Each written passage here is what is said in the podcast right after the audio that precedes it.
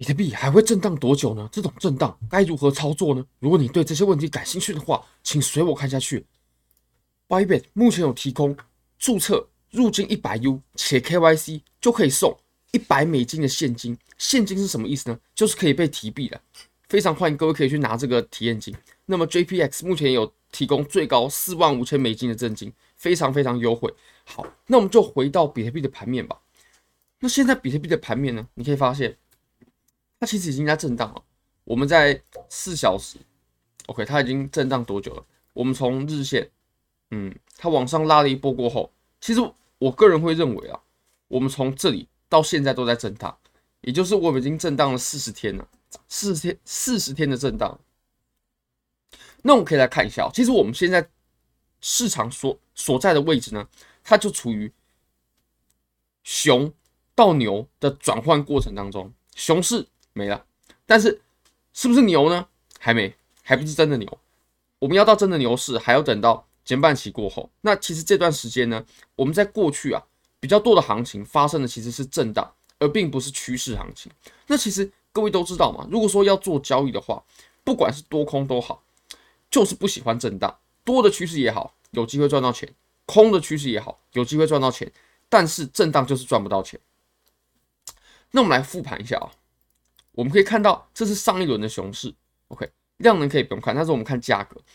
首先呢，其实我们熊市结束是在什么位置？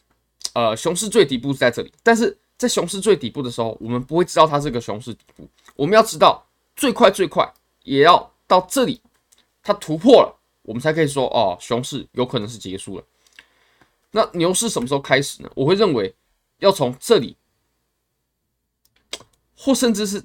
这里，OK，这两个位置，我才会认为我们的牛市是开始，OK，比较宽的话，从这里开始，我才会认为牛市开始。那呃，有人可可能会认为，哦，你这样下去又上来，这个不算，那可能要从这里才算是开始。那我们可以发现哦，其实熊市它宣告终结呢，跟我们多头行情下一轮牛市的开始中间其实是夹杂了很大的一段。震荡的对不对？这段震荡持续的时间有多久呢？我们没有测量，可能都不会知道它时间的尺度是如何。我们就从这里震荡到这里，不过分嘛？这个算的时间两百五十二天，我们一年也才三百六十五天，两百五十二天，八个多月，它都是走震荡行情。然后呢，我们在后面这里，我也会认为我们走的其实是震荡，这里是没有趋势的。在这里的时候，OK，它也走了一百一百六十几天，也是五六个月。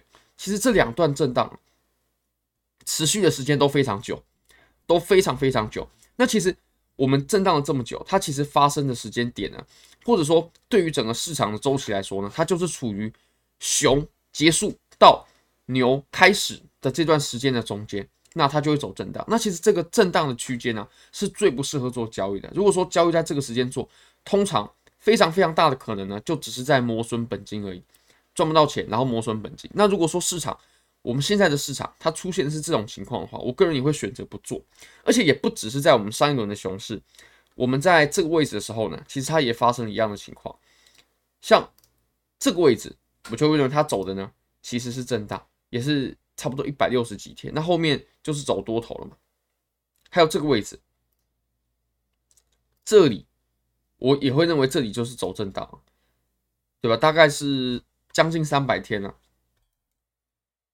所以我们可以发现，其实熊市结束到牛市开始的这段转换过程当中呢，它都有震荡。那震荡它是非常不值得做交易的，因为做交易在震荡真的是赚不到钱。要赚到钱，只有趋势的可能。其实我有看过一个统计，我也忘记在哪里看了，是蛮久之前了。百分之九十九十的交易日啊。它统计的是美美股，并不是比特币。但我认为二级市场都是有呃参考的价值的，这个数据还是有参考价值的。美股呢，百分之九十的交易日都是震荡行情，那各位就可以知道，这其实行情啊，在走的过程当中，震荡是占了绝大多数，是占了绝大多数啊。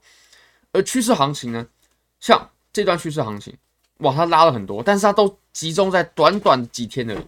比如说像我们这段趋势，它都集中在。这一天的拉涨，然后这几天，然后这几天没了。如果我们纵观这一段走势的话，或者说纵观我们整段行情的话，从这里到这里我们拉的也不过就这几天而已。那可见这个数据还算是呃有一定的参考价值的。好，那说完这个，我们要做什么事呢？其实还是看我们现在的行情嘛。我们现在的行情呢，确实它从底部脱离了，我们可以宣告熊市结束了。但牛市真正意义上的牛市呢，它其实是还没有开始的。我们中间还会经历过一段震荡，那这段震荡呢是啊、很不适合做交易的时候。当然了，我们可以发现二零一九年它有个小牛，对不对？或者说我们再更往前看，呃，我们在这里的时候呢，OK，它后面都还有震荡，但是我们在这一段呢也涨了非常非常不小的一段，这段也是绝对值得我们把握的。它走涨了四百帕，当然了，现在的波动性是没有像以前那么高。好，我们来看一下。那当前呢，我想抓的其实并不是震荡啊，震荡并不是我要做的，我要做的是趋势。那趋势结束了没？说真的，我我真的认为我们这一波上涨呢，它到这里并不是顶，怎么可能到这里就是顶了？如果说到这里就是顶了，我们来我们来看一下，我们测量一下，我们这一波呢，如果说到这里就是顶了，那它绝对不是周线的反弹。或者啊、我们讲明确一点，它并不是这段的上涨呢，并不是我们六万九到一万五千多这段下跌以来的反弹，一定不是的，因为它连三八，它连二三六都没有碰到，它连二三六都没有碰到，那它怎么能算是这个级别的反弹呢？它即使算是反弹的话，那它肯定是一个更小级别的反弹而已，它并不是我们整段的反弹，而且我们可以参考一下上一次，上一次是遇到了什么情况？这里它这个反弹是很大的，这个反弹是弹到了上一轮下跌的六幺八哦。我们来看一下这一段，OK，我们二零一九年呢，二零一九年的小牛，它是我们二零一八年熊市的反弹啊。你各位可以看零点六幺八是很夸张的。那我们现在连二三六都不到，连零点二三六都不到，那各位就可以想见，我们这波上涨呢，我。至少我自己认为不可能只涨到这里，但是它中间会经历过什么洗盘，这个就很难说了啊。那当然，现货其实也是比合约要安全，因为合约怕洗盘、怕插针嘛，但现货不怕，现货你针插下去，依然现货是在手上的。好，那我们这个时候呢，我们可以开一下 VPVR，VPVR 它可以为我们提供什么呢？其实我们现在基本上就是两个两个地方，OK，两个阻力啊，第一个阻力。就是我们之前也受阻过蛮多次的两万五，那两万五呢，测试了几次都没有突破。只要突破的话，我认为我们会以很快的速度就来到三万，三万，大概两万八，哎，两万九，三万的这个位置。其实我们现在能做的就就只有等待了，等待右侧的信号。如果说突破的话，那下一波目标真的就是在真的就是在三万。但是以现在来看呢？我们还没有看到右侧可以做进去的信号，OK。而且其实时间呢，也是一个我们绝对需要考量的成本。如果说这几天虽然说价格它都在一样的位置，但是你光收资金费率，光被收资金费率，哇，那这段时间累积起来的资金费率呢，也绝对不是一笔小小的数额，它也是很可观的，OK。那我们再看一下以太坊吧。以太坊的话呢，我们来看哦。其实以太坊它遇到的这个阻力啊，大概在一千七左右啊，大概在一千七左右。我们从日线，然后呢，在这里，在这里，各位可以看一下啊。你看我们前期它是支撑，对不对？很强劲的支撑，针插了就跑，然后插针了，弹，插针了，起来，然后在这个位置，它也有扮演短暂的支撑。后来呢，OK。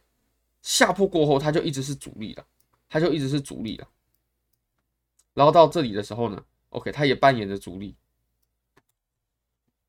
那其实我们究其原因啊，就是因为我们基本上我们上一轮牛市，也就是二零二零二二零二一涨得最疯狂的时候，大部分入场的人他都是在一万七千多以上买入的。那既然价格现在又回到了很接近它的成本区的时候，毕竟它前面已经有承受过浮亏了嘛，OK。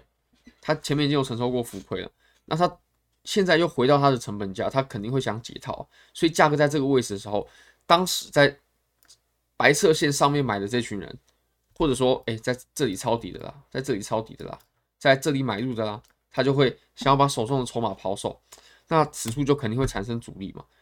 如果说比特币它能突破两万五的话，然后来到三万，那我相信以太坊它也绝对有机会可以来到我们下一个阻力，大概是在两千四、两千五的位置，两千四、两千五。